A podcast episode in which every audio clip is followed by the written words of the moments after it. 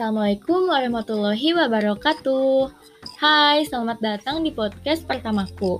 Kenalin, namaku Cynthia Regina Azahra. Kali ini aku bakalan cerita tentang fakta unik peran utama di film Finding Nemo. Yap, betul, ikan badut.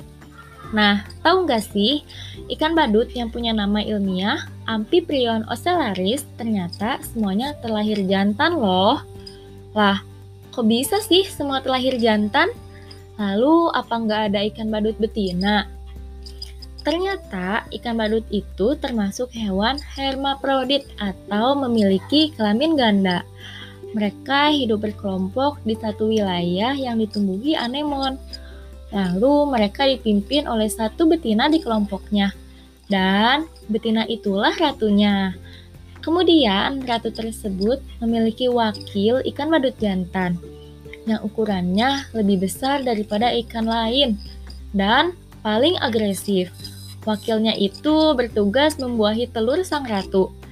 Selain membuahi, dia pun akan memakan telur-telur yang kualitasnya buruk, seperti berjamur, rusak, dan pembuahannya yang tidak sempurna.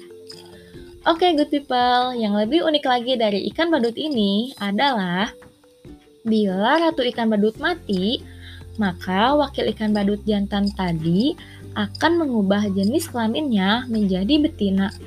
Wah, keren ya. Dan betina itu akan menjadi ratu yang baru di kelompoknya. Lalu siklus tersebut akan selalu berulang pada reproduksi ikan badut.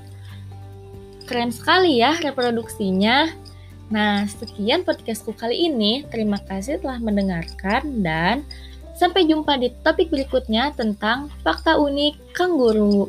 Bye bye. Wassalamualaikum warahmatullahi wabarakatuh.